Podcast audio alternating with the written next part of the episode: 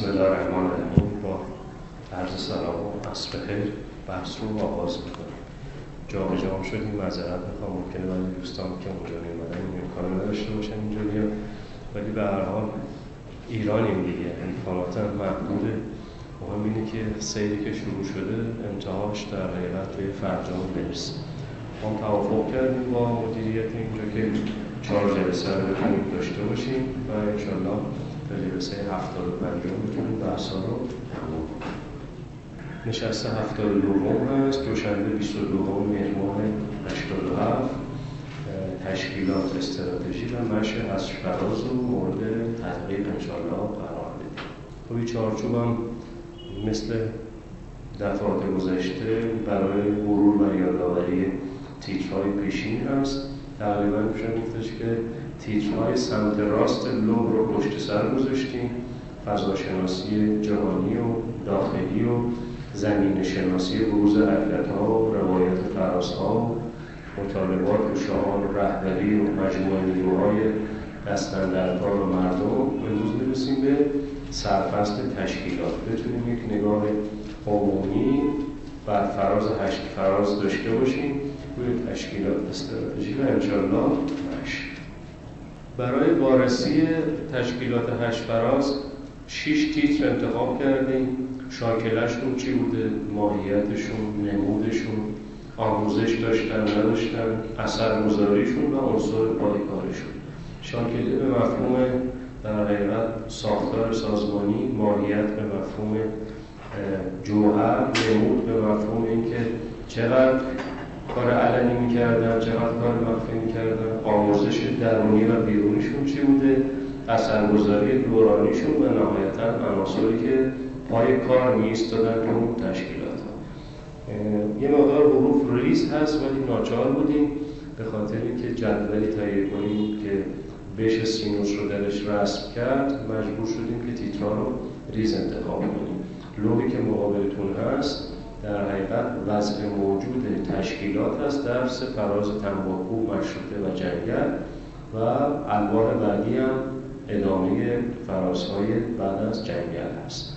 خب تیترهایی که در لوح قبلی خدمتتون ارائه شد شامل شاکله شکل‌بندی، ماهیت همون جوهر، نمودشون چقدر در حقیقت نمایانی داشتن، آموزششون، تأثیرگذاریشون و عناصر پایه‌کارشون.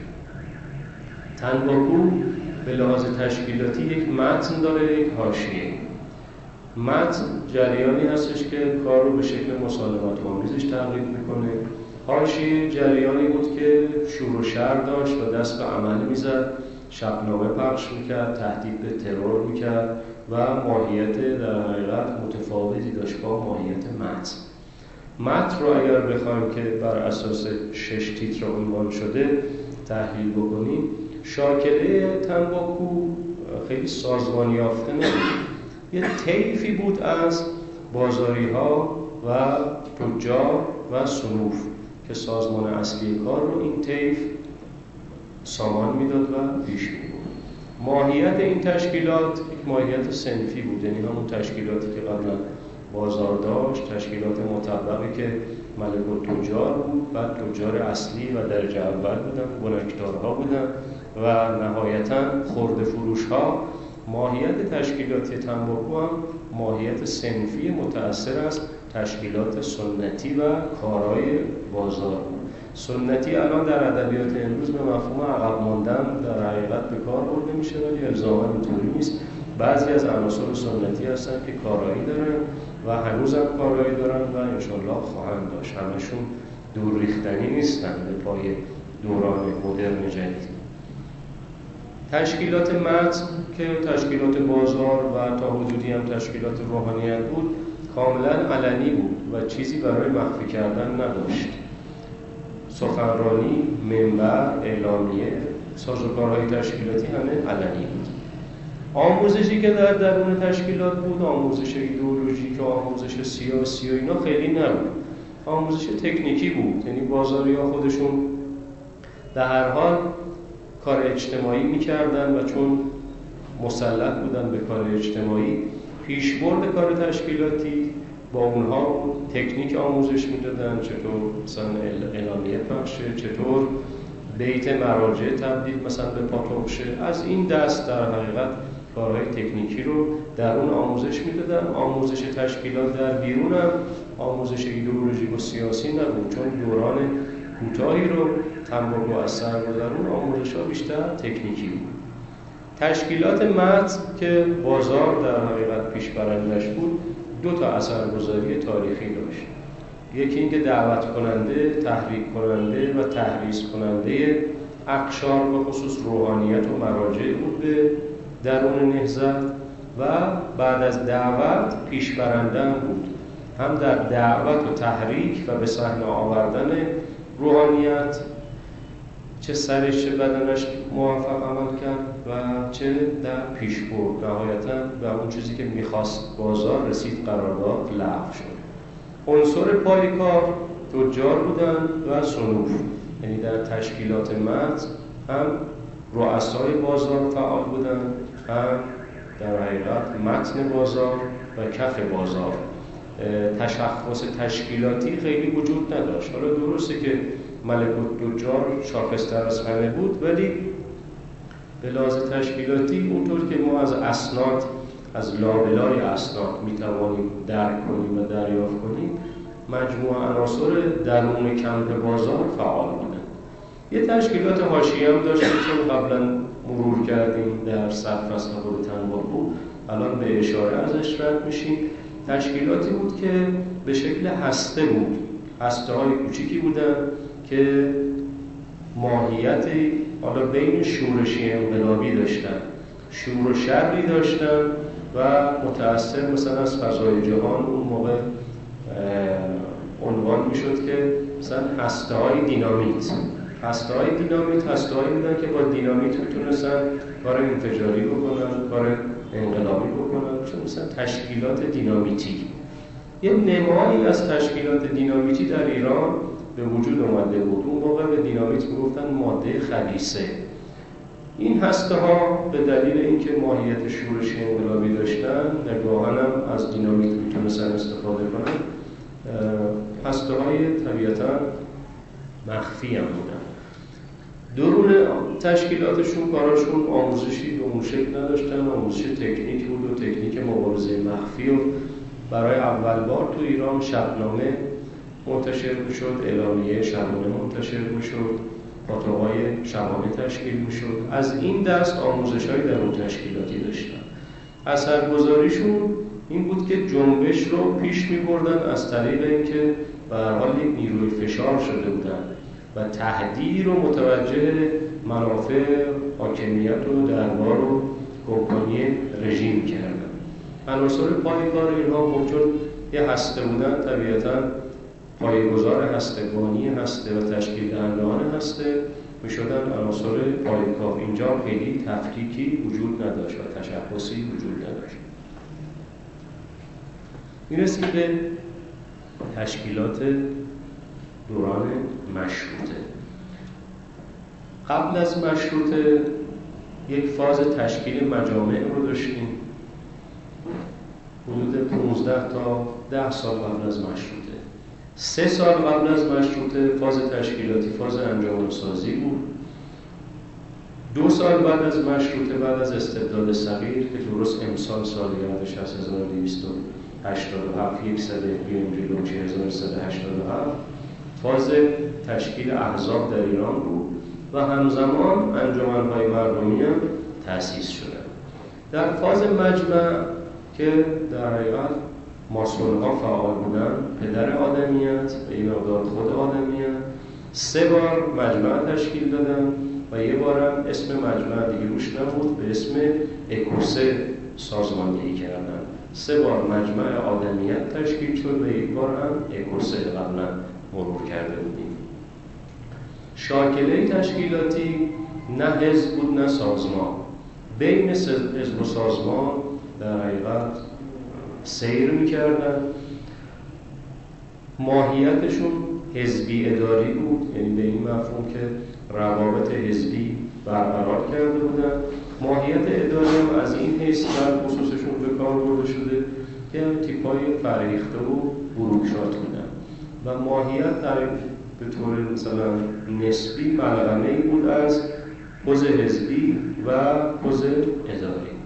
تشکیلاتشون کمتر علنی بود و بیشتر مخفی بود و به دلیل اینکه اول بار بود که تشکیلات در ایران شکل می‌گرفت به لحاظ امنیتی مشکل داشتن که علنی کار کنن، حاکمیت هم ازشون حمایت نمی‌کرد.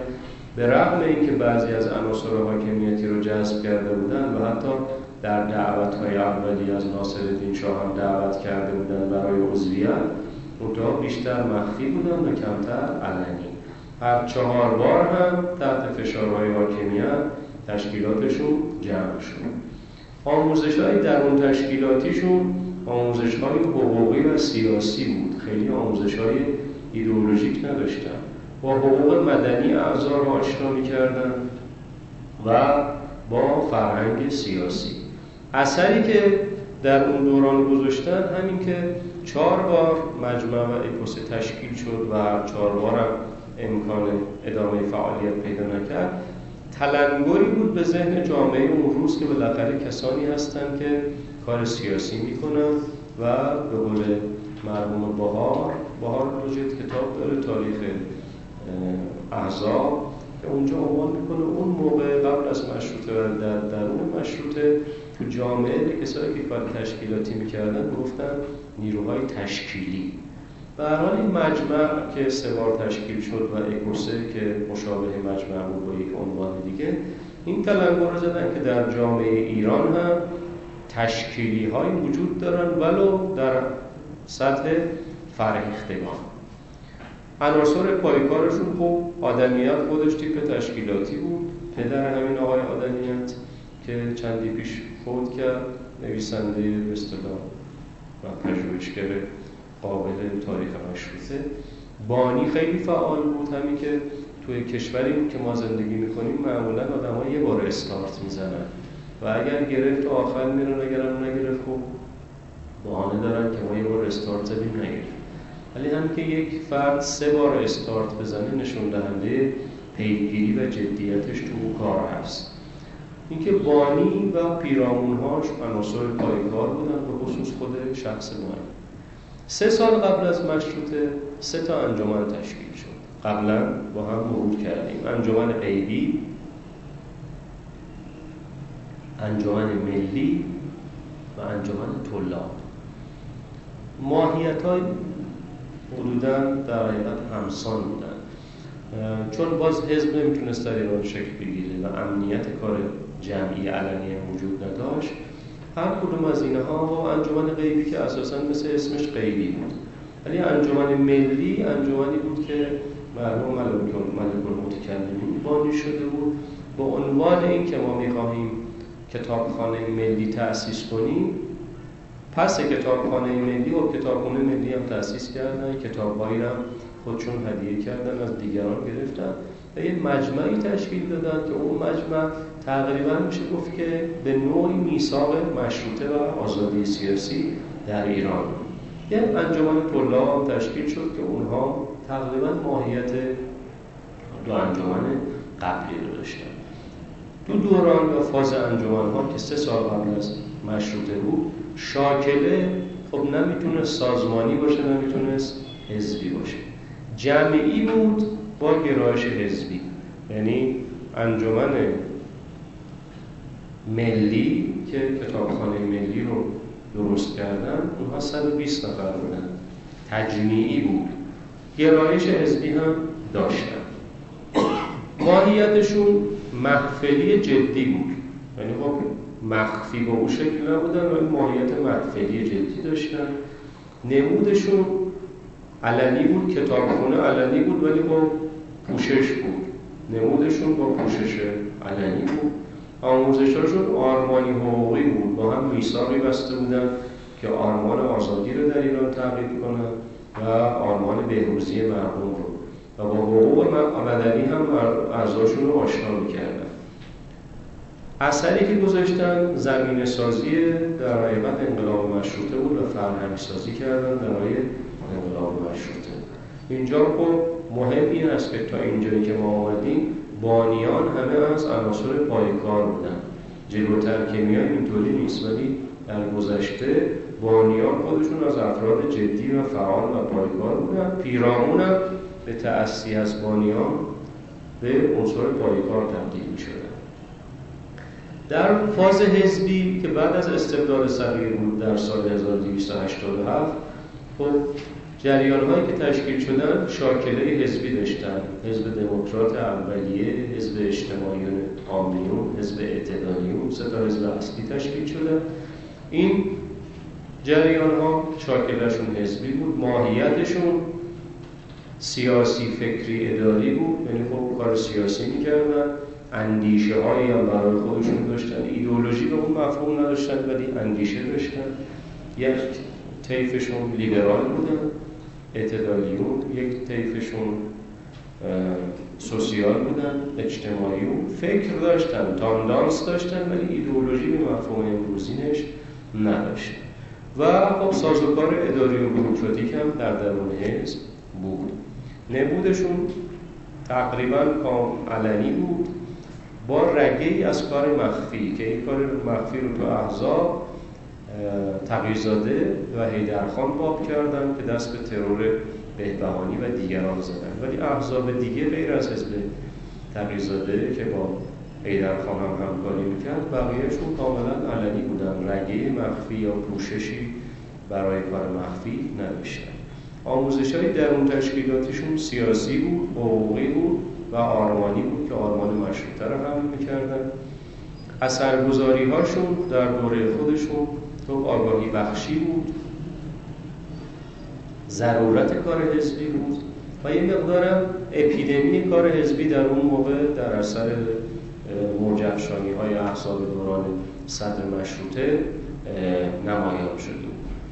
بانیان همه بنیانگذاران از اعضای در حقیقت فعال و اصلی بودن و طیفی از عملگرایان هم پیرامونشون بودن که جزء عناصر پایکار محسوب شدن. در فاز انجمن‌سازی که حدوداً صد خورده انجمن فقط در تهران شکل گرفت، شاکله‌شون جمعی بود. بخشی از این انجمن‌ها قبلا مرور کردیم، محلی بودن یا مال بانوان بودن، مذهبی بودن، صنفی بودن، انجیوهای امروزی. ماهیت جمعی داشتن، یعنی به این شکل نبود که دبیر تشکیلات داشته باشن، رئیس تشکیلات. کارها جمعی پیش برده میشد. بانی داشتن ولی کارها جمعی بود. شاکله شاکله جمعی. ماهیتشون ماهیت کاملا مردمی بود. نه اداری بودن، نه سیاسی بودن، نه محفلی بودن، مردمی بود. و برای خودشون هم سازوکارهای جدی رو تدارک دیده بودن.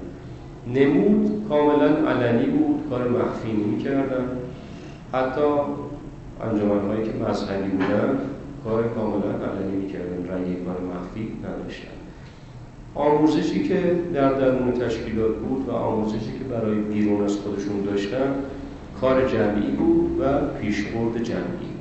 اثرگذاریشون در دوره این بود که همگرایی رو در جامعه شهری ایران به وجود آوردن که قبل از اون به شکل تشکیلاتی وجود نداشت. قبل از اون حیات بود، حسینیه ها بود، جلسات مذهبی بود، تشکیلات خیرات و مبراتی بود، ولی این انجمن‌ها به طور جدی در همگرایی شهری و محلی مؤثر و کارساز واقع شدن. اینها هم عناصر پایگارشون خود بانیان بودن و اعضا. میرسیم به جنبش جنگل. جنبش جنگل هم میشه به دو بخش تقسیم کرد از منظر تشکیلاتی: مرحله جمعیت اتحاد اسلام و مرحله تشکیل حکومت. در مرحله اتحاد اسلام شاکله، خب اسمش جمعیت بود، شاکله هم جمعیت بود، یعنی جمعی تشکیل شده بودن، متا اون جمع سازمان یافته بودن، جمع مهتدی نبودن، ماهیتشون انقلابی بود. تشکیلاتشون در مدار خودشون در قرنطینه‌ای که در اون جنگل داشتن تشکیلات علنی بود، متعاقب بخشی از کار علنی پوشش مخفی هم داشت. زاغ مهماتشون مجبور بودن که مخفی کنن، اسلحه خانه‌شون مخفی بود، علنی بودن متعاقب در حد امکان کار مخفی هم میکردن. آموزش‌هایی در اون تشکیلاتیشون آشنایی ارزا و حقوق بود، آموزش سیاسی بود، آرمان بود، چه آرمان ملی چه آرمان توانمندی سوسیالیستی.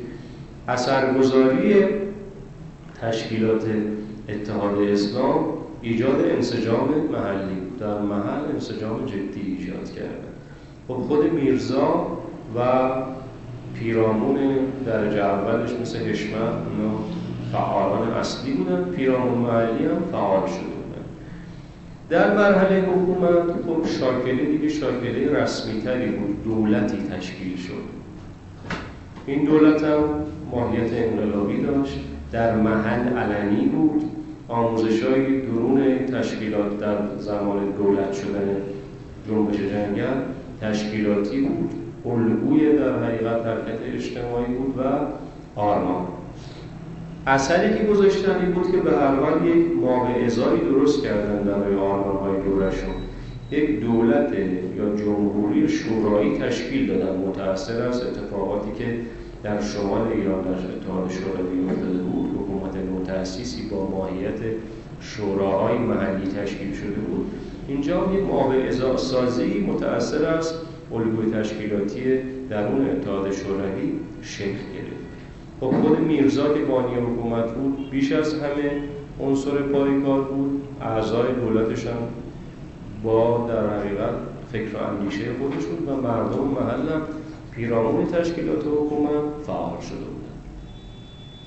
جلوتر میان میرسیم به دوران نهضت ملی.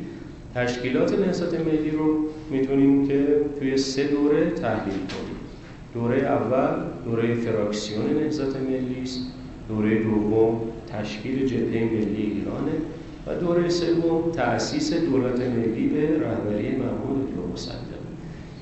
در میانه دهه بیست وقتی که بحث نفت در مجلس چهاردهم جدی شد و تبدیل به بحث ملی شد، فراکسیون هفت هشت نفره‌ای که مرحوم مصدق رئیس بود تشکیل شد از ملیون.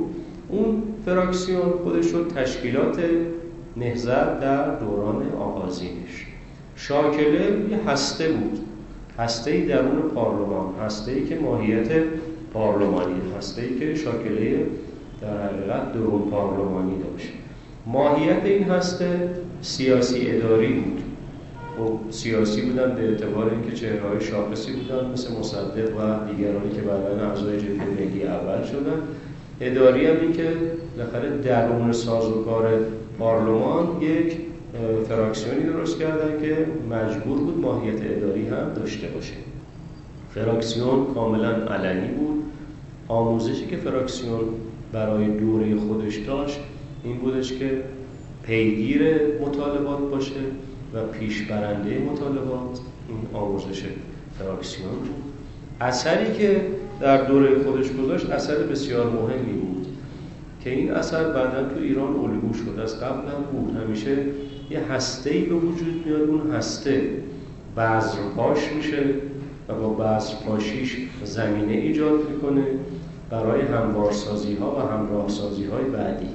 و فراکسیون با اینکه اول هفت هشت نفر بودن شاید خیلی هم کسی جدیشون نمیگرفت، مخالفین جدی هم داشتن چه بیرون از مجلس چه درون مجلس، مغازا بسیار بسیار جدی بودن و از امکان تریبون مجلس حد اکثر استفاده رو کردن برای افشای شرایط ایران قبل از هزار و سیصد و بیست، برای افشای عملکرد شرکت بی پی بریتیش پترولیوم در ایران، برای افشای قرارداد هزار و سیصد و دوازده یا متمم که تقی‌زاده امضا کننده و قرارداد بود.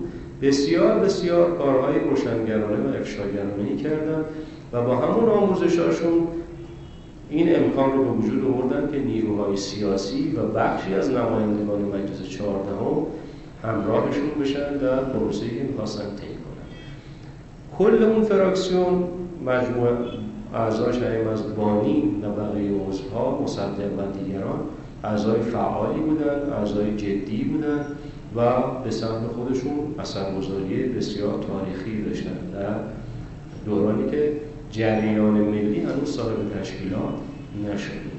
اون موقع حزب ایران به وجود اومده بود، احزاب ملی که بعداً جبهه ملی ایران رو به وجود آورده بودن شکل گرفته بودن، ولی خب نهضت ملی هنوز تشکیلاتی نداشت. بار تشکیلاتی نهضت ملی رو در میانه دهه بیست فراکسیون اقلیت ملیون یا نهضت ملی بردوش می‌کشید.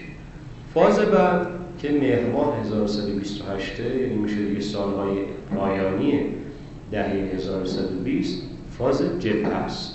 خب مرحوم مصدق تئوری تشکیل جبهه رو در ایران وضع کرد در یک بزنگاه که بزنگاه اعتراضی بود برای اعتراض به اصطلاح به تعبیق افتادن انتخابات مجلس شانزدهم که جلوی جربار جمع شدن، بعد نوزده تاشون رو به درون دربار دعوت کردن. اون نوزده نفر شدن بانیان رسمی و کلاسیک جبهه ملی ایران. جبهه در ایران شکل گرفت. خب بعد اون نوزده نفر اومدن هیئت مؤسس شدن، احزاب و اشخاص رو دعوت کردن و جبهه ملی ایران تشکیل شد از احزاب دوران و شخصیت‌های مبارزی که حزبی هم نبودن و وزانت انفرادی و تشخص فردی داشتن. شاکله جبهه ملی ایران طیفی بود. خب جبهه کلاً در برگیرنده طیف‌ها هست، هم از نیروها و احزاب و افراد. شاکله طیفی بود و این طیف متنوع بود و جریان‌های مختلفی رو در بر می‌گرفت. تا خب همه در قادر مبارزه ملی بودن، سعیز بودن در بر نمی‌گرفت. ماهیت جبهه ملی ماهیتی حزبی اداری بود، به این مفهوم که خب نمایندگان احزاب و نیروها در اونجا زیر چتر جبهه ملی ایران گرد می آمدن. ماهیت اداری بوروکراتیک هم طبیعتاً داشت. نمود کاملاً علنی بود از جبهه ملی ایران در دوره‌ای که برقرار بود و برپا بود، در حقیقت جبهه ملی اول. کار غیر علنی و مخفی دیده نمی‌شد. آموزش جبهه ملی اول برای جامعه ایران آموزش همگرایی بود، یعنی با تئوری مصدق هم بود که ایران کشور دست‌های مرموز افراد و اشخاص را استعمار و ارتجاع داخلی یا میزنند یا میخرند. پس ما بیاییم در با توجه به شرایط موجود که این مخاطرات متوجه اشخاص و اعصاب هست، بستری درست کنیم که در اون بستر امنیت عمومی‌تری برای کار سیاسی و تشکیلاتی به وجود بیاد. لذا آموزش جبهه ملی اول همگرایی بود، یعنی میتوان پشت یک مطالبه ملی و شعارهای برخواسته از مطالبه ملی همگانی جمع شد و پیشبرد همگانی میشه.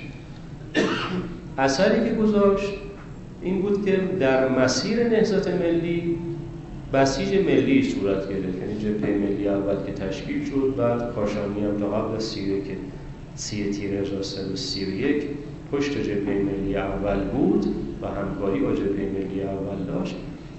موفق بودن مجموعه رهبران جبهه ملی که مردم رو در مسیر نهضت ملی شدن نفت بسیج کنن، هم سراسری هم ملی. عنصر پایکار جبهه ملی اول شخص مصدق بود. برخی از اعضا بودن، همه اعضا وقت گذار نبودن. قبلا مرور کردیم که انتقادات جدی به احزاب اون زمان و احزاب در اون جبهه ملی وجود داره که وقت گذار نیستن، بوروکراتن و مردان هزار همسر هستن، کار دولتی دارن، کار خصوصی دارن، میخوان مثلا کار سیاسی هم بکنن. برخی از اعضا وقت گذار بودن، اما اگر جبهه ملی اول شکل گرفت، پایه‌گذاری شد، تسری پیدا کرد و مؤثر واقع شد، بیشتر مدیون جریان‌های اجتماعی درون جبهه ملی بودن. اجتماعیون جبهه ملی اجتماعیون جبهه ملی کیا بودن؟ قبلا حداقل یک جلسه مفصل روشون بحث کردیم. بخشی از بازار بودن، بخشی از معتمدین بودن، مثلا مثل آقای شمشیری، مرحوم شمشیری، و دانشگاه و شاخه دانشگاه جبهه ملی، شاخه شهرستانش و شاخه محلاتش. اگر اجتماعیون نبودن، میشه گفتش که جبهه ملی نمیتوانست در ایران با اتکاب تعدادی روشنفکر و ژورنالیست و روزنامه‌نگاری که در مهر سال بیست و هشت جلوی دربار جمع شدن و بانی و مؤسس جبهه ملی شدن به همراهی مرحوم مصدق، خیلی اثرگذاری اجتماعی در ایران داشته باشن. بازاریایی بودن مثل لباس چی، مثل دستمال چی که سرا داشتن تو بازار، هاشنبه همبری و اول که قبلا بحثشون رو زیاد کردیم، اینا سران بازار بودن و تیپایی مثل مرحوم ابراهیم کریم آبادی و بعدا پسرش اسماعیل کریم آبادی که اینها سرصنف قهوه‌چی‌ها در ایران بودن. قهوه‌خانه هم در ایران پاتوق بود، نقش اجتماعی خیلی جدی داشت. یا چهره‌هایی از جامعه ورزش ایران مثل آقای نایب حسینی، مثل تاجیک که بعداً هم تو جبهه ملی دوم مرحوم تختی آمد. اینکه مجموعاً اجتماعیون بودن که عنصر پایکار بودن. خود مصدق تا وقتی که دولت تشکیل نداده بود عنصر پایکار جبهه بود، ولی وقتی رفت تو دولت دیگه طبیعتاً نمیتونست برای جبهه ملی ایران وقت گذار باشه. بعضی از اعضا تیپ‌های نسبتاً وقت گذاری بودن. در خاطرات آقای مسعود حجازی که خاطرات مفصلی هست، اونجا یه بخشش نقد هست به جبهه ملی ایران و اعضاش که ماهیت بوروکرات و اداری داشتن و وقت گذار نبودن و تیپ‌های تشکیلاتی هم نبودن.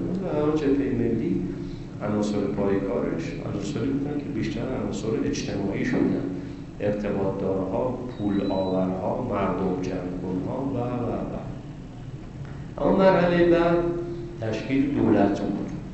دولت شاکلش اصلا شاکله سازمان یافته‌ای بود که ما به عنوان دولت میشناسیم. کابینه‌ای باید تشکیل میشد. ماهیتش مقدمتاً اداری بود، بعد سیاسی بود. نمود کاملاً علنی داشت، دولت بود. دولتی که یک بار قبل از سی تیر سی تشکیل شد و بار دوم که دولت دوم مصدق بود بعد از واقعه سی تیر. آموزشی که دولت ملی داشت کارتوزیع ملی بود، یعنی شخص مصدق از امکان دولت حد اکثر استفاده کرد برای کار توزیعی به قصد پیشبرد نهضت ملی در سطح سراسری و کلان. اثرگذاری این دولت اثرگذاری جدی بود. برای اول بار دولتی در ایران اومد که همزمان توسعه سیاسی و توسعه اقتصادی رو بدون اینکه یک برنامه از قبل براش طراحی کرده باشن، مثل امروز که هزاران نفر ساعت وقت کارشناسی صرف برنامه میشه، برنامه میره تو گنجه و قفسه و تاخچه. این موقع اصلا برنامه مکتوبی بود، از قبل طراحی شده بود. اتفاقات خیلی به زنگاهی و سریع شکل میگرفت. دولت ملی در اثر در حقیقت یک اتفاق تاریخی تشکیل شد. خدمت شما ملی شدن نفت به همین ترتیب و بعدش قطع رابطه با انگلیس و محاصره اقتصادی. یعنی هیچ کدوم اینا از قبل قابل پیش‌بینی نبود، همه سرعتی شکل می‌گرفت. منتها هنر تاریخی دولت ملی به رهبری مصدق این بود که توانست در شرایط مواج و سیال و کمتر قابل پیش‌بینی و بعضاً غیر قابل پیش‌بینی همزمان توسعه سیاسی اقتصادی رو پیش ببره که قبلا صحبتش شد. خب خود رئیس دولت اصلا دیگه تمام وقت بود. با توجه به اینکه بنا به توصیه پیرامون به لحاظ امنیتی دفتر نخست وزیر رفت توی خونه مرحوم دکتر مصدق، دیگه اساسا تمام وقت بود. رئیس دفترش تعریف میکنه که خب اونجا کار دیگه تا نیمه شب هم صورت میگرفت، یعنی چراغ خانه و چراغ دفتر و اتاق کار دکتر مصدق تا نیمه شب روشن بوده. یعنی تمام وقت‌ترین نخست وزیر ایران بوده که کاملا متمرکز بوده در اون بیست و هفت ماه و پانزده روز. پیرامونش هم به همین دلیل. بعضی از اعضای اون دوره اعضا تمام وقت بودن، مثل مرحوم فاطمی که جوان‌ترین عضو کابینه بود و بدنه دولت هم بدنه فعالی بود. تا اینجا خیلی مهمه. بانیان همه پایکارها هم بودن. بانیان اینطور نبوده مثل الان حالا یه چراغی روشن کنن، استارتی بزنن و بعد بشینن که انتظار داشته باشن که دیگران صحنه رو بگردن. تا اینجای کار بانیان از فعالترین ها بودن. حالا جلوتر بیاییم ببینیم که وضعیت به چه ترتیب میشه. در دوران نهضت ملی سالهای سی و نه چهل و دو ما با سه برش تشکیلاتی مواجهیم. یه برش روشنفکری، یه برش روحانی، یه برش مرکب. برش روشنفکری برشی هستش که متشکل از جبهه ملی دوم بود که در تیر ماه هزار و سیصد و سی و نه تشکیل شد و نهضت آزادی که یک جریان نوپای نسبتاً تشکیلاتی هم ملی هم مذهبی بود که در اردیبهشت چهل شکل گرفت و تا حدود نیروی سوم مرحوم خلیل ملکی. برش روشنفکری در برگیرنده این سه تا طیفه. شاکله‌شون بین طیف و حزب هستند. نه خیلی حزبی هستند، نه منفلند. بین طیف هستند. هر دوتاشون طیف ها، مثلا جبهه ملی دوم، طیف هایی از نیروهای ملی رو در اون خودش جا میداد. نهضت آزادی هم طیف بود و مرحوم خلیل ملکی هم خودش از هم کاری طیف رو میکرد. شاکله بین طیف و حزب بود. ماهیت ماهیت سازمانی و آهنی نبود، ماهیت محفلی حزبی بود. هم جبهه ملی دوم ماهیت محفلی حزبی داشت و هم نهضت آزادی. دو تا جریان کاملا علنی بودن. آموزش‌های درون تشکیلاتیشون و آموزش‌هایی که بیرون از تشکیلات برای آموزش داشتن، آموزش سیاسی بود و تشکیلاتی هم به طور عام. مثلا اون موقع در نهضت آزادی اول تنها فرد آموزشی مرحوم رحیم عطایی بود که تیپ سیاسی بود و آموزش در حیبت سیاسی میداد و مجموع نیروهایی که بعداً بنیانگذاران و فعالان اصلی سازمان مجاهدین شدند کسانی بودند که در حوزه تعلیمات سیاسی تحت نظر مرحوم رحیم عطایی که خواهرزاده مهندس بازرگان بود آموزش سیاسی میدیدند. ولی آموزش ایدئولوژیک به اون مفهوم نبود. آموزش ایدئولوژیک همون آموزش‌های مسجد هدایت و آموزش‌های انجمن اسلامی مهندس بازرگان بود که داشته‌ها و انباشت‌های ایدئولوژیک فردیشون رو به مخاطبین خودشون منتقل می‌کردن. به لحاظ تشکیلاتی هم آموزش عام می‌داشتن. اثری که جریان روشنفکری در دوره گذاشت، اثر روشنگری بود. روشنگری شرایط، توضیح استبداد موجود و دامن زدن به تضاد شاه و امینی.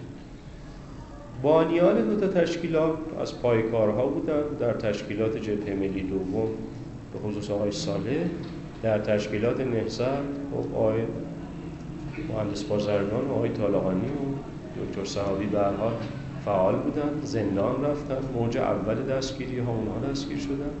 اعضام اعضای فعالی بودند و جوانانشون به خصوص فعالترین و رادیکالترین بودند که مثل آقای جعفری و مثل مرحوم حنیف و سعید محسن و آقای میثمی که الان هست و جوانان جوانان کیفی فعال و بسیار تاثیرگذاری. خب یه تشکیلات روحانی هم این دوران در حقیقت پدیدار شد. این تشکیلات روحانی شاکلش جمعی بود به این مفهوم که آقای خمینی از درون حوزه پیدا شد، جوهر سیاسی پیدا کرد، جوهر سیاسی رو به حوزه و طلاب جوان به خصوص تسری داد. تشکیلات روحانیت شاکله شاکله جمعی بود. ماهیتش ماهیت صنفی بود به این مفهوم که همچنان که بازار یک تشکیلات مطبق برای خودش داشت، روحانیت هم به تشکیلات مطبق برای خودش داشت.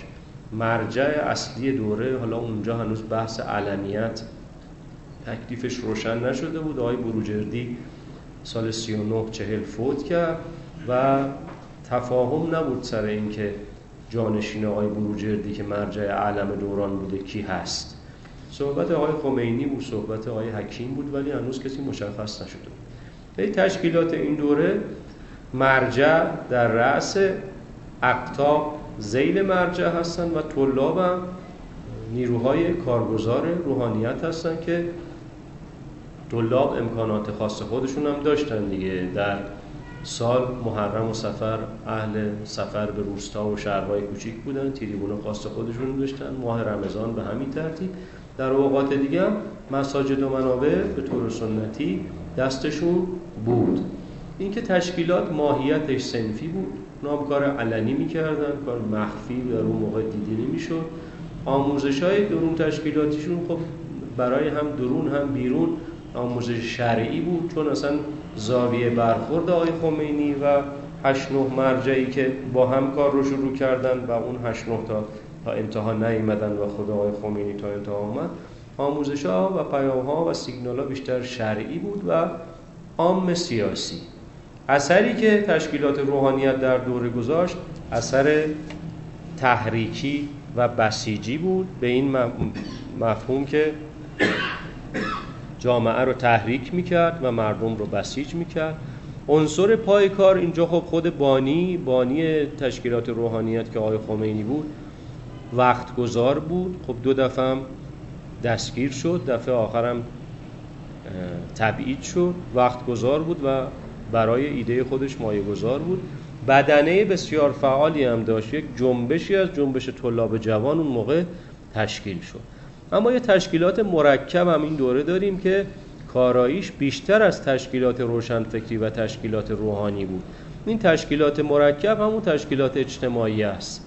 بازار و شاگرد بازار و کف بازار و دانشگاه و پیشه‌ور و صنف و و تیپای معتمد اجتماعی. یعنی این دوره هم کماکان دوره تشعشع حال تیپای باز مثل مانیان و مثل حاج تقی انوری و مثل مرحوم شمشیری و لباسچی و دستمالچی و همه بازاری‌های فعالی دوره. خب خود تختی فعال بود، بخشی از جامعه ورزش ایران به اعتبار تختی فعال بود، دانشگاه بسیار بسیار فعال بود. قبلا مرور کردیم که هر کدوم از جریان‌های اجتماعی و روشنفکری اون روز در دانشگاه بازویی داشتن.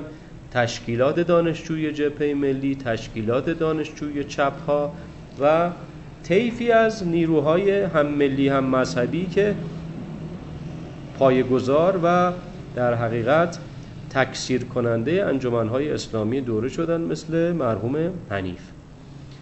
این تشکیلات تشکیلات مرکب، تشکیلات جمعی بود، ماهیت رادیکال داشت، محفلی نبودن، هم بازارش رادیکال بود، هم دانشگاهش، هم پیرامون بازار. اینها هم کار مخفی می‌کردن، هم کار علنی می‌کردن. آموزششون آموزش پیگیری و پیشبرد جمعی بود. اثری که تشکیلات مرکب داشت اثر پیشبرندگی بود. اعلامیه‌ها رو اینا تکثیر می‌کردن، میتینگ‌ها رو اینا می‌ذاشتن، نیروی پایکار اینها بودن و تشخصی هم خیلی درشون. حالا بعضیا خب مثلا تو دانشگاه فرض کنید که تو دوره مثلا توی جریان ملی بنی صدر رو آقای حبیبی و عباس شیبانی و مرحوم پروانه فروهر شاخص بودن، یا تو مذهبی‌ها مثلا حنیف نژاد و دیگران فعال بودن، ولی تلاش و جنبش همگانی بود. خیلی کسی تشخصی به اون مفهوم که امتیاز طبقاتی داشته باشه به لحاظ تشخصش دیده نمیشد. میرسیم به دهه چهل و پنجاه. اینجا باید دو تا برش بزنیم. یک تشکیلات تشکیلات بزرگ بود، زیر تشکیلات بزرگ هم تشکیلات‌های خرد و کوچک. دو تا جریان بزرگ در این دوره پدیدار شد، سازمان مجاهدین و سازمان چریک‌های فدایی خلق ایران.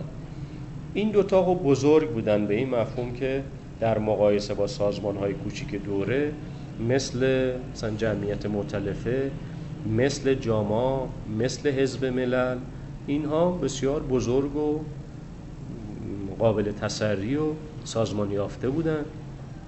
بزرگ‌ها شاکلشون کاملا سازمانی بود.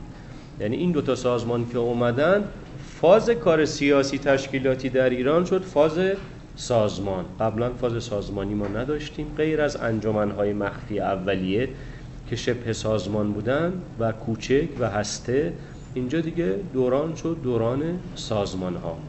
ماهیتشون انقلابی بود، یه محفلی و حزبی و صنفی اینا نبودن، ماهیت انقلابی بود. نمود نداشتن، کاملا مخفی بودن. نمودشون با ترور و و احتمالاً مصادره بانک و مقاومت تو خونه‌های تیمی و پخش اعلامیه و تهدید برهم زدن بازی‌های آسیایی و و و رخ ظاهر می‌کرد. یعنی عملی انجام می‌دادن که جلوه‌ای از وجودشون بود. آموزشاشون هم درون تشکیلات هم برای بیرون تشکیلات آموزش‌های ایدئولوژیک بود، سیاسی بود، تشکیلاتی و مرامی و منشی. اثری که گذاشتن خب خیلی به اون مفهوم اجتماعی و گسترده نشدن، ولی تلنگرهای کارایی رو به جامعه ایران زدن که اون تلنگرهای کارا بعداً زمینه ساز انقلاب پنجاه و هفت شد. عنصر پایکار خب بانیان اینجا باز تقدم داشتن بر اعضا. تو هر دو تا سازمان، به خصوص سازمان مجاهدین، بانیان در حقیقت مرحله اول شهدا بودند، مرحله اول مایه‌گذاران بودند و اعظام به تأسی از بانیان عنصر پایکار می شدند. تشکیلات های کوچیکی هم بودند که بعضیاشون رو اسم بردیم، بعض و بقیه هم تشکیلات چپ بودند، غیر از گروه ابوذر که تعدادی از بچه‌های پاکباخته نهاوند بودند که مذهبی بودند، گروه ابوذر رو درست کردن، یا گروه کوچیکی مثل گروه حزب الله. بقیه جریان‌هایی که در این دوره ایجاد شدن جریان‌های چپ مارکسیستی بودند، آرمان خلق و گروه جنگل و و گروه‌های دیگه مثل ستاره سرخ یا گروه گل سرخی که گروه کوچکی بودند. این کوچک‌ها شاکله‌شون هسته بود، ماهیتشون انقلابی بود، نمودشون مخفی بود، عملی باید انجام میدادن تا بشه به وجودشون پی برد. معمولاً عمل انجام میشد یا اعلامیه پخش میشد. تا اون موقع رادیو سروش بود، رادیو میهن پرستان بود تو عراق، گزارش در حقیقت عمل نیروها رو میداد. آموزش‌های درون تشکیلاتیشون به گستردگی نیروهای مثلا مثل مجاهدین نبود، ولی خب اینا هم بالاخره آموزش ایدئولوژیک سیاسی تشکیلاتی داشتن. تلنگرایی که می‌زدن تلنگر محدود بود، مثلا جریان ابوذر خب که به خصوص بعضیشون هم اعضاشون چند تا داداش بودن از یک خانواده، در محل در کلا محل خودشون خیلی سر صدا کرد، جریان اجتماعی به پا کردن و بعد از انقلاب به خصوص آمدن بقایای اجسادشون رو منتقل کردن به محل، در محل دفن کردن. جریان در محل جریان اجتماعی شد، ولی مجموعه گروه‌های کوچک تلنگرهای محدودی می‌زدن، اثرگذاریشون در سطح تلنگر محدود بود. اینا بانی و عضو خیلی مف... یکی بودن، در حقیقت یک کاسه بودن. مثلا گروه‌هایی بودن که سه تا پنج نفر بودن، دیگه اونجا عضو و بانی معنی نداشت، یک پارچه بودن، یک کاسه بودن و هم هم طبیعتاً پای کار. میرسیم به دو برش آخر که نزدیک دست هست، یکی انقلاب یکی اصلاحاته. تو دوران انقلاب هم میشه دو تا برش زد یا تفکیکی صورت داد. یه تشکیلات مردمی وجود داشت، یه تشکیلات رسمی. تشکیلات مردمی قبل از رهبری آقای خمینی به وجود اومده بود، مثلا نوزده دی قم، بعد بیست و نه بهمن تبریز، بعد ده فروردین یزد، بعدم تهران. تشکیلات مردمی به وجود اومده بود. شاکله شاکله جمعی داشت، جمعی هسته‌ای. شاکله ها جمعی هسته‌ای بود، ماهیت انقلابی مردمی بود، نمود جاهای مخفی بودن، جاهای علنی بودن. پیش آموزششون برای خودشون و برای دوران این بود که با جمع‌های کوچک و با جمع‌های متوسط میشه کار پیش برد، میشه محل رو در حقیقت سر پا کرد، محل رو راه انداخت، منطقه تکون داد و خدمت شما بخشی از شهر رو به تحرک واداشت. پیش برد جدی داشتن و آموزش دیگهشون خودانگیختگی بود. اثرشون پیش برد مؤثر بود و مجموعه نیروهاشون هم عناصر پایکار بودن. حالا تو این تشکیلات مردمی باز بازار بودن، اصناف بودن، معتمدین بودن و دانشگاه هم جدیتر از همه دورانها تو این برش فعال بود. تشکیلات مردمی پس هم تشکیلات دانشجویی، هم تشکیلات محلی، هم تشکیلات اصناف و بازار. یه تشکیلات رسمی هم وجود داشت که حالا وجهش آقای خمینی بود، وجهش مثلا فرض کنید که بعداً تشکیلات دفتر آقای طالقانی همینجا یه مقدار اون سوتر در تهران، بعد کمیته استقبال و مدرسه رفاه و و, و مجموعه اینا شدن تشکیلات رسمی. شاکله‌شون نه حزب بودن نه سازمان بودن، کانون هسته بودن. مرسع علوی کانون شد، دفتر آیت منزل آقای طالقانی یک کانون شد، کانون هسته بودن. ماهیت انقلابی داشتن و برخلاف تشکیلات بالا که تشکیلات مردمی بود، اینها به هر حال رگه ای از تمایلات بوروکراتیک هم درشون دیده میشد، دفتری و ثبتی و حساب کتاب مالی و هم جبران و هم در حقیقت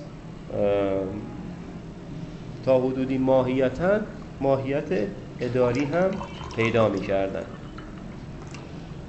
نمودشون جاهایی بیشتر علنی بود، کمتر مخفی بود. پیشبردشون کلان و دیپلماتیک بود، مثلا همه این تشکیلات رسمی ها خب شرایط کلان رو پیش می بردن، مذاکره با سفارت و بعد خدمت شما روزهای آخر مذاکره با سران ارتش رو هم همین تشکیلات رسمی پیش می بود، تشکیلات مردمی که کار رادیکال خودش رو داشت میکرد و اساساً اون موقع مثلا از مذاکرات و اینا خبر نداشت. مذاکرات سال پنجاه و هشت، چه مذاکرات با سران ارتش چه با سفارت امریکا بعداً عنوان شد. این اون موقع اصلا اطلاعی منتشر نشده بود که مثلا مذاکرات دیپلماتیکی هم در حال جریان هست. اثری که تشکیلات رسمی داشت، اگر تشکیلات مردمی پیشبرد مؤثر رو به عهده داشت، این جریان رسمی پیشبرد مکمل رو به عهده داشت. عناصر پایکارشون خب بانیان تشکیلات رسمی خودشون تمام وقت بودن، اعضایشون، و بدنه این تشکیلات رسمی هم باز مردمی بود. مثلا دفتر آقای طالقانی بدنه مردم بودن، مرس رفاه بدنه حالا یا دانشجوها بودن یا مبارزین سیاسی دوران قبل از پنجاه و هفت بودن و ماهیت مردمی داشتن. میرسیم به دوران آخر که دیگه اغلب دوستان جوان هم تجربهش کردن. اینجا باز دو تا برش میشه زد، یه برش اجتماعی و غیر رسمی، برش رسمی. تشکیلات اجتماعی این دوره مرکب بود، به خصوص از دانشگاه. دانشگاه رو اگر از تشکیلات دوم خرداد میکشیدی بیرون چیز ویژه‌ای وجود نداشت. بیشتر دانشگاه و انجیو هایی که توی دوره شکل گرفته بودن و در دوره قبلش رگه هایی از مثلا بازار اصناف، رگه هایی از کارمندان، اینها هم توی تشکیلات اجتماعی جا میگرفتن. شاکلهشون نه سازمانی بود، نه طیفی بود، نه حزبی بود، طیف و جمع بودن. مثلا فرض کنید دفتر تحکیم وحدت، انجمن‌های اسلامی، تشکیلات دانشجویی، تشکیلات اجتماعی که نوعاً سازماندهی‌های طیفی جمعی هستند. ماهیتشون جنبشی بود، نمودشون علنی بود، آموزششون پیشبرد جمعی و خودانگیخته بود. مثلا انتخابات دوم خرداد رو بخش مهمی از رأی آقای خاتمی مرهون تشکیلات دانشجویی دوره است، نه تشکیلات رسمی. اثرگذاریشون موجفشانی اجتماعی بود و عناصر پایکار هم همگانی بودن، مثلا مثل بعضی از دوره‌های قبل. تشکیلات رسمی خب یه دولتی بود که هشت سال دو نوبت تشکیل شد، پارلمان، مجلس ششم بود و مطبوعات. ماهیت اداری بود، حالا در مدار ژورنالیسم ماهیت جنبشی هم گاهن بروز و ظهور پیدا می‌کرد، ولی تشکیلات رسمی بخوایم که جنبندی کلانی داشته باشیم ماهیتش ماهیت اداری بود. همه سازوکار تشکیلات رسمی علنی بود. آموزششون آگاهی‌های عام بود که بیشتر از طریق مطبوعات منتشر می‌شد یا گاهن موازی بود که جریان اصلاح طلب درون مجلس یا شخص خود خاتمی ابراز می‌کردند. مجموعاً آموزششون آگاهی بود، آگاهی مثقف. اون بار صحبت کردیم تا سطحی که می‌توانستند درون نظام پیش بروند آگاهی منتشر می‌کردند، افشاگری می‌کردند و روشنگری از خودشون بروز می‌دادند، بالای سقف نه. اثرشون این بودش که اگر تشکیلات اجتماعی باعث موجفشانی اجتماعی شد، تشکیلات رسمی اثر دورانیش منجر به مرزبندی‌های جدی‌تر جامعه با جریان ضد اصلاحات می‌شد. عناصر پایکار بخشی از بانیان، مثلا تعدادی از فرض کنیم که نمایندگان کمیسیون اصل نود واقعاً تون مثلا چهار سال خیلی جدی بودن، تمام وقت بودن، برای خانواده ها وقت میذاشتن، برای نیروها وقت میذاشتن، برای دانشجویان دستگیر شده، مطبوعاتی های دستگیر شده، جدی و تمام وقت بودن. بخشی از بدنه جریان رسمی هم از طیف عناصر پایکار میتوان تلقی کرد. این در این مرحله در حقیقت، حالا مرحله پایانی که بریم دو جلسه آخر جنبندی های در فاز نهایی هست، اونجا باز یک گریز دیگه به تشکیلات خواهیم زد. تا این ساعت که خدمتون هستیم میشد که در سه پرده جدولی که مقابل دیدگانتون ظاهر شد تشکیلات هشت فراز رو تحلیل کرد. میرسیم به استراتژی هشت فراز. استراتژی تنباکو قطع ید اجنبی بود، خب انجام گرفت. فراتر از اون چشماندازی وجود نداشت، چه بازار که استارتر، پیشبرنده و صحنه‌گردان بود، چه مراجع روحانی که متأخر نسبت به بازار به صحنه آمدن و رهبری حرکت رو در سطح خودشون رو عهده گرفتن. مجموعاً می‌خواستن که قرارداد لغو شه و قطعیت اجنبی صورت بگیره که این اتفاق افتاد. استراتژی مشروطه خب ماهیتاً با استراتژی مرحله قبل از خودش متفاوت بود. استراتژی نفی مطلقیت دو قبضه بود که قبلاً توضیحش رو دادیم. دو قبضه به این مفهوم که استبداد ناصرالدین شاهی یا استبداد شکل بسته قجری دو قبضه مطلقه بود. یک قبضه ایدئولوژیک داشت که شاه ذل الله بود و سایه خدا بود و مراجع بر سر دومین سلطان قاجار که فتحعلی شاه بود تاج گذاشته بودن، یک حاله قدسی پیدا کرده بود. این قبضه اول. قبضه دوم هم مطلقیت سیاسی و استبداد سیاسی. استراتژی مشروطه طلبان نفی مطلقیت دو قبضه بود و جایگزینش مشروطیت، یعنی حاکمیتی که در ایران مشروط حکومت کنه. در جنگل استراتژی کوچکخان ایجاد کانون مقاومت و بعدم تسری این کانون به بقیه ایران بود که در وجه دومش توفیق پیدا نکرد. یک کانون مقاومت هفت ساله رو سامان داد، ولی بعد از اون با بنبست مواجه شد. نهضت ملی استراتژیش توسعه دلادل در پرتو مبارزه ملی، یعنی در عمل استراتژی دکتر مصدق و نهضت ملی حول دکتر مصدق توسعه هم سیاسی و هم اقتصادی در پرتو مبارزه با شرکت نفت ایران و انگلیس که تبدیل به یک مبارزه ملی شد. سی و نه چهل و دو دو فاز داره. فاز آغازینش که نیروهای روشنفکری شروع کردن و بعداً روحانیت روی حساسیتی که روی زن و زمین داشت به حرکت پیوست.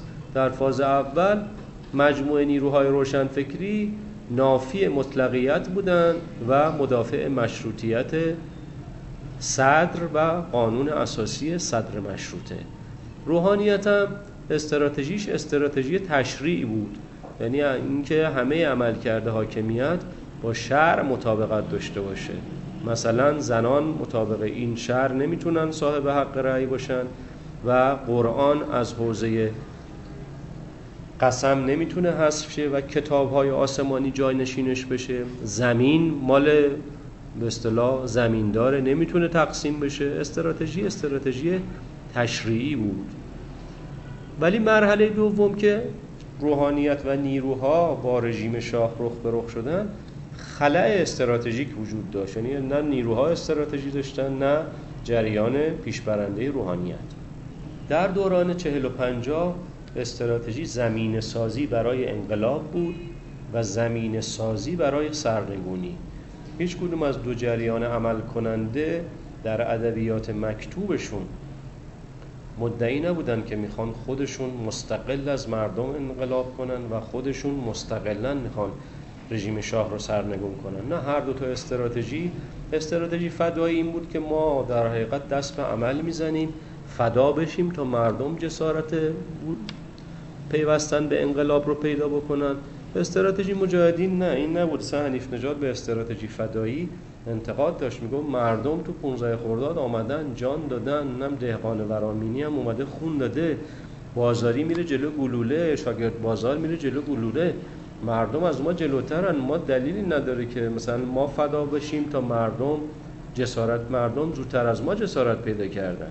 ما در حقیقت باید رزمنده بشیم، به اعتبار رزم ما مردم هم بیان تو صحنه. یعنی اصلا اینطوری نبود که استراتژی نیروها استراتژی خیلی احساسی و آنارشیستی باشه که مثلا با دو تا ترور بخواد یه حاکمیتی سرنگونچه. نه، مرحله اول این بود که عمل اولیه باشه، مرحله دوم مرحله‌ای بود که ده سال اون استراتژی اینطور که توضیح میدادن در مکتوباتشون به طول می انجامید. لذا زمینه انقلاب و زمینه سرنگونی فراهم میکرد اون استراتژی.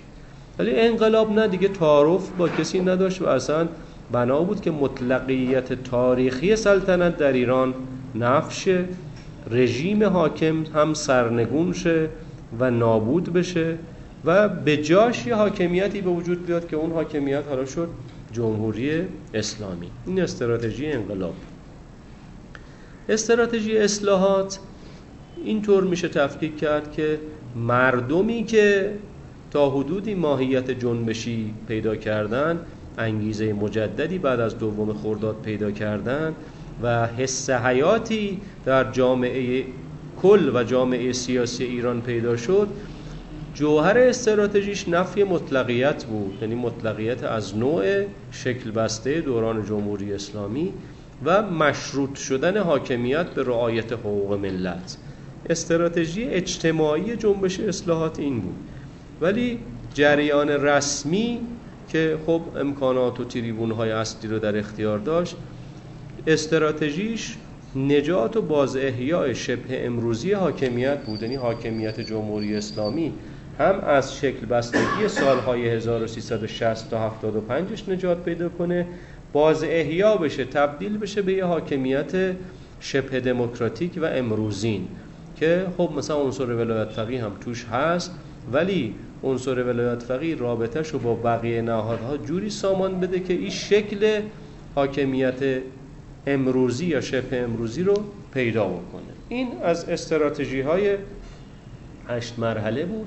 حالا اگر بخوایم تحلیل بکنیم استراتژی رو، میشه پنج مؤلفه رو مورد دقت قرار داد.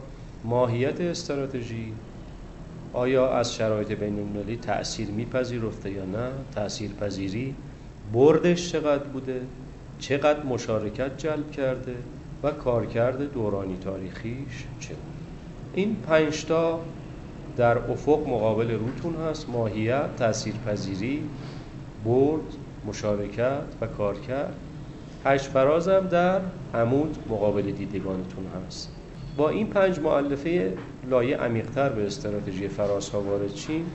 تنباکو ماهیتش نهضتی بود، از شرایط جهانی خیلی رقیق تأثیر پذیرفته بود. با اون موقع مثلا نسیم مشروطه تا همسایگی ایران اومده بود، به عثمانی رسیده بود، خیلی رقیق شرایط بین‌المللی روی نهضت تنباکو اثر گذاشت. استراتژی پربرد بود، یعنی جامعه شهری ایران پشتش اومد. مشارکتش بیشتر اختصاصی بود و کمتر عمومی. در این استراتژی جریانی که صاحب منفعت اصلی بود بیشترین میزان مشارکت رو بروز داد که جریان بازار و تجار و اصناف بودن. عموم مردم در مرحله بعد قرار می گرفتن. کارکردش هم ضربه‌ای بود، ضربه‌ای به استبداد و ضربه‌ای به قسمتی از منافع استعمار در ایران وارد کرد و در حقیقت ایزایی بود. یه ضربه زد رفت کنار، یه آر پی جی زد رفت کنار، دنبال ادامه کار نبود. آر پی جی هم اثر کرد و برج و باروی رژی در ایران رو خراب کرد، اگرچه رژی غرامت اون در حقیقت تخریب رو تمام و کمال گرفت. مشروطه استراتژیش ماهیتی انقلابی مسالمت‌آمیز داشت. انقلابی نه به مفهوم رزمنده و آنتاگونیستی، انقلابی به این مفهوم که استراتژی در ایران انقلاب به پا می‌کرد. یعنی حاکمیتی که مطلقه و غیر پاسخگو بود مجبور بود که مشروط بشه و پاسخگو. ماهیت هم مسالمت آمیز بود. تأثیرپذیری جدی از شرایط بین‌المللی داشت. دوران و گفتمان در جهان و در بخشی از منطقه ما، پیرامون ما، گفتمان مشروطیت جمهوریت بود. این استراتژی پربرد بود، تمامی جامعه شهری ایران رو به خودش در حقیقت جذب و جلب کرد. مشارکت درسته که بیشتر روشن فکری بود، ولی در آستانه فرمان به بعد کاملا مشارکت عمومی شد. کارکردی که این استراتژی داشت یک کارکردش تاریخی بود، به این مفهوم که بالاخره فرمان مشروطیت رو سمبل استبداد که شاه اون زمان بود مجبور بود که توشیح بکنه با ادبیات اون موقع، و یه اثرگذاری مقطعی هم داشت. پارلمانی تشکیل شد، احزابی به وجود اومد، مطبوعاتی شکل گرفت، ولی مقطعی بود. تا یک دهه بعد همه این سمبل ها یا جمع شد یا قلب ماهیت. ماهیت استراتژی جنگل انقلابی بود، تاثیرپذیری بین‌المللیشون جدی بود، به خصوص از اتفاقات شمال ایران و اتحاد شوروی. بردش برد عمومی و کلان و ملی نبود، منطقه‌ای بود. مشارکت عمومی منطقه رو به خودش جذب و جلب کرد. کارکردش یک وجه سمبولیک بود، به این مفهوم که خب سرعتگیری مقابل ترکتازی امپریالیسم انگلستان در ایران تعبیه کرد میرزا و جریان حامیش. یک کارکرد تاریخی هم داشت که به اصطلاح یک نماد نوستالژیک درست کرد. هنوزم میرزا در ایران یک نماد نوستالژیکه. نهضت ملی ماهیت استراتژیش مسالمت‌آمیز بود با اصلاح رادیکال، یعنی وضع موجود رو دکتر مصدق شخم زد، به این مفهوم که شاه کاملا نشون سر جای خودش، یعنی شاه شد شاه مشروطه سلطنتی، نه بیش نه کم. اگر هم میخواست فراتر از اون بره باش برخورد میکرد. قوا رو در سی تیر سی و یک که دوباره مردم خون دادن و مصدق رو میخواستن به عرصه بیارن از شاه گرفت، دفتر خواهر برادرای شاه رو بست، اشرف رو از ایران اخراج کرد. یعنی این رو مقایسه کنید با دوران همین اصلاحات خودمون، اصلاح اصلاح رادیکالی بود، وضع موجود پذیرفته در کادر سلطنت و در کادر قانون اساسی صدر مشروطه اتفاقات رادیکالی افتاد. دولت ملی شکل گرفت، پارلمان مستقل و قوه قضاییه مستقل. برای اول بار تو ایران سه قوه مستقل شد، هر قوه تشخص خاص خودش رو داشت. شاه هم در حقیقت یک وجه نظارتی داشت، در اون موقع بروز و ظهور شخص شاه بسیار بسیار کم بود. لذا درسته که دکتر مصدق آمد، مسالمت آمیز پیش آمد، ولی اصلاحاتش اصلاحات بسیار رادیکالی بود. این اصلاحات رادیکال هم در سر جای خودگذاری شخص شاه بود، هم در ایزوله کردن جریان سیاه اجتماع سیاه سیاسی ایران که در دربار لانه داشت، هم عقب راندن سفارت‌ها. این سفارت‌ها دیگه اینجا مقدرات ملی واسه ایران تعیین نمی‌کردن. این میشه اصلاحات رادیکال. و اصلاحات سیاسیش هم که خب احزاب کاملا آزاد، مطبوعات کاملا آزاد، اصناف کاملا آزاد، حتی اصناف دول علیه دولت، حتی اصنافی که با مساعی حزب توده به اصطلاح اعتراض و اعتصاب علیه دولت دکتر مصدق به راه میانداختن. اصلاحات درون حوزه کشاورزی و روستا رادیکال، اصلاحات در حوزه بیمه‌های اجتماعی رادیکال. یا اصلاح طلب رادیکال بود که وضع موجود رو چارچوبش رو پذیرفت ولی کاملا رادیکال اصلاحش کرد. تاثیرپذیری نهضت ملی از فضای بین‌المللی دوران خودش در حد میانه بود، نه جدی مثل دوران مشروطه، نه رقیق مثل دوران تنباکو. برد استراتژی بسیار زیاد بود، همه اقشار رو به خودش جلب کرد، مشارکت عمومی رو در پی داشت.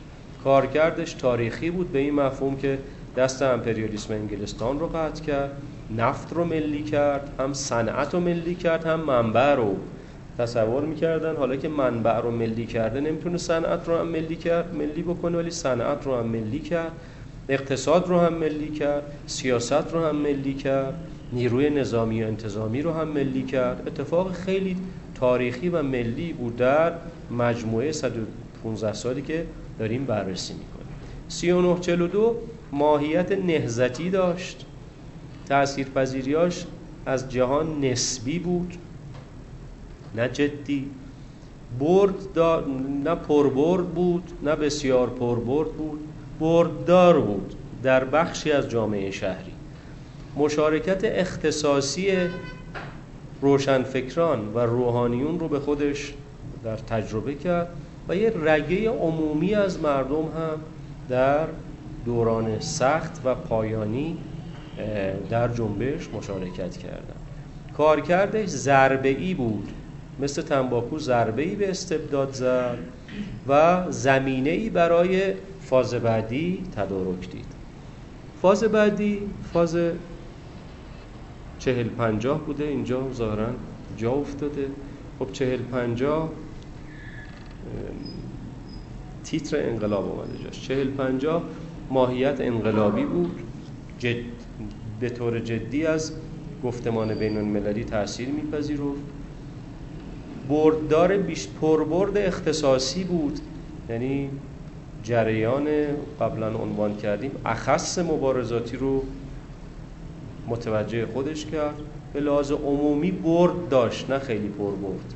مشارکت اختصاصی بخشی از روشنفکران و مشارکت رگه‌ای از مردم ایران رو به خودش جذب کرد. کارکردش این بود که یک تلنگر دورانی وارد کرد و زمینه‌ای فراهم کرد برای انقلاب. انقلاب اینجا جا افتاده. انقلاب خب ماهیتش انقلابی بود، تأثیرپذیری بین‌المللیش جدی بود، بسیار پربرد بود مثل دوران نهضت ملی، مشارکت عمومی رو در بر داشت و کارکردش تاریخی ترین کارکرد بود، یعنی سلطنت رو سرنگون کرد و جمهوریت رو حالا ولو در لفظ آورد، جانشین سلطنت کرد. اصلاحات ماهیت اصلاحی داشت، تأثیرپذیری بین المللیش تا حدودی جدی بود، پربرد نبود، برددار بود، مشارکت تا حدودی عمومی رو به خودش جذب کرد. کارکردش روشنگری نسبت به وضع موجود بود و تا حدودی دورانی. دوران در اون زمان که هنوز هم در جهان اینطوری دوران مشارکته، در ایران هم تا حدودی حرکت اصلاحات استراتژیش منجر به اصطلاح اتفاقات دورانی با مضمون مشارکتی شد. فصل یا پرده آخرم مشی هشت فراز هست که انشالله بحث تموم میشه. تنباکو خب مشش تو چارچوب استراتژی قطعیت اجنبی این بود که توده به صحنه بیاد. مشی رهبران جنبش تنباکو سیاه کردن صحنه از مردم بود که خب موفق هم بودن، توده به صحنه آمد و بعدم که مطالبه تحقق پیدا کرد توده کاملا از صحنه کنار رفت، رفت جایگاه قبلیش.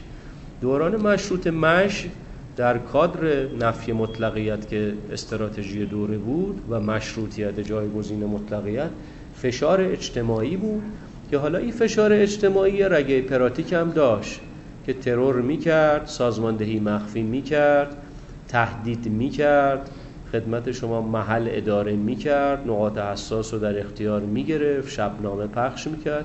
یه رگه پراتیک داشت که حالا این رگه پراتیک در دوران استبداد صغیر نمایندگی پیدا کرد. نمایندگانی مثل ستارخان و باقرخان و علی موسیه و, و رهبران جنبش گیلان که این رگه پراتیک ناجی جنبش مشروطه تحت خیز محمد علی شاهی شد. جنگل مشش چریک جنگلی بود، خیلی واضح بود. مش چریکی با دیگه شهری طبیعتاً نبود، چریک جنگل بودن.